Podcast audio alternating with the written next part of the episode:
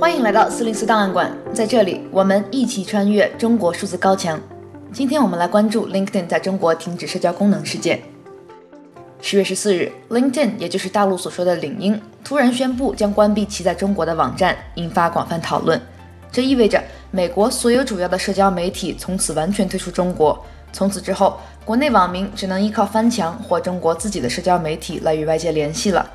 那么，一贯循规蹈矩的领英为什么要停止社交服务？是商业考虑还是其他因素？对于国内的网民又意味着什么？二零一四年，LinkedIn 的中文版领英开始在中国运营。二零一六年，领英被微软收购。领英目前在中国拥有约五千四百万用户，在全球范围内仅次于美国和印度。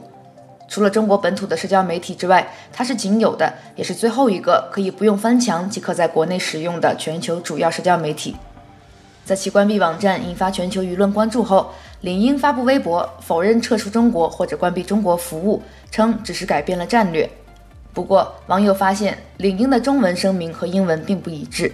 在中文声明中，只是说新产品将专注提供连接职业机会的价值，不再涵盖用户原创的内容与互动功能，也就是说，不再提供社交媒体的功能了。而其高级副总裁 Mohak Shroff 发布的博客则明确提到了原因：商业成功，但是社交分享上不如预期。我们在中国面临着极具挑战的运营环境和更高的合规性。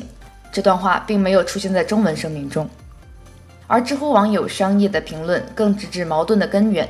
他说：“社交和合规天然就是一对反义词。领英进入中国是以同意限制某些内容，以遵守政府审查规则，从而换来的生存的机会。”今年三月，媒体报道称，中国的监管机构要求领英进行自我评估并提供报告，领英还因此被迫暂停中国境内新用户注册三十天。最近几个月，领英屏蔽了几名在中国的美国记者。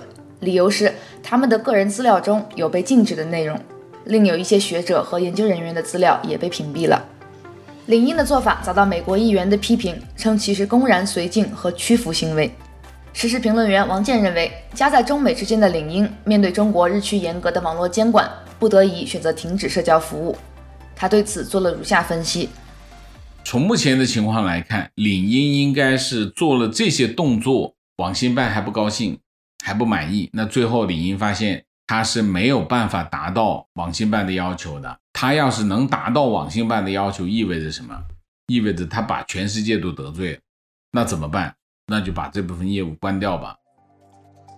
这两年，中国政府加强对网络和数据安全的管控，对于民营科技企业的调查和打击异常严厉。例如，滴滴出行就是被以数据安全为主要理由终止了上市计划。阿里巴巴和腾讯等科技巨头也受到了反垄断调查。今年六月，中国发布了《数据安全法》，八月通过了《个人信息保护法》，要求领英这样的公司在中国境内存储更多数据，并向当局提供访问权限。中国的互联网受到政府严密控制，自成一体。领英在中国取消社交功能后，国际上的社交网络和中国就此完全断裂。在领英之前，谷歌在2010年宣布退出中国，表示不能在搜索结果上进行自我审查。而 Facebook 的创始人扎克伯格多年来一直努力进入中国，他进行了大量游说活动，包括几次与习近平会面，在雾霾中的北京跑步，都没能敲开中国的大门。全球主要社交媒体除了中国本土的微信、微博之外，Facebook、YouTube、WhatsApp。Telegram、Instagram 等等都无法在中国正常使用，网民需要翻墙才能在这些平台上与外界交流。维基百科的词条列举过在中国不能使用的网站，其中包括绝大部分在世界范围内流行的社交媒体。美国人权民主研究智库自由之家分析说，中国是全球最压抑的网络环境之一，在总分一百分的网络自由度中仅得十分。中国外交部在被问到是否曾要求领英退出中国时，回应称：“中国坚定实施对外开放的基本国策，积极致力于为外国投资者营造良好的经商环境。”在领英否认退出中国只是改变战略之后，有网友在领英的微博评论说：“彻底脱钩了，单循环自己玩个够吧，别学英语了，别进口了，大天朝什么都自给自足吧。”全球主要社交媒体在中国被屏蔽。只是阻碍了国内普通网民与外界的交流机会。而中国政府和官方媒体却都在这些媒体上有账号，还大量投放广告。有外媒说，中国政府一直与 Twitter 和 Facebook 等网站上的一系列虚假信息活动有关。就此悖论，外交部发言人华春莹曾反驳道：“那么说到推特账号的数量，嗯、我不知道他们有没有调查过外国的媒体、外国的外交官在中国，他们有多少人在使用微博、微信吗？为什么外国人可以使用中国的通讯平台，而中国人就不可以使用推特和脸书呢？”这里的中国人指的仅仅是中国政府。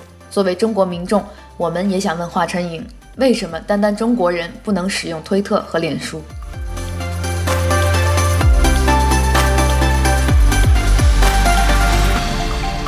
中国数字时代 （CDT） 致力于记录和传播中文互联网上被审查的信息，以及人们与审查对抗的努力。我们邀请您参加敏感词开源研究项目和四零四文章存档项目，为记录和对抗中国网络审查做出你的贡献。详情请访问我们的网站 cdt.media。